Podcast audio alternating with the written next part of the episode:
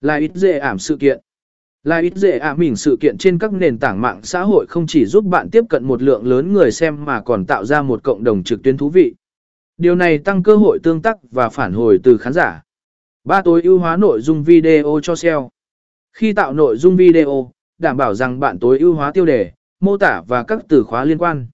Điều này giúp video của bạn xuất hiện cao trong kết quả tìm kiếm trên các trang công cụ tìm kiếm như Google và YouTube.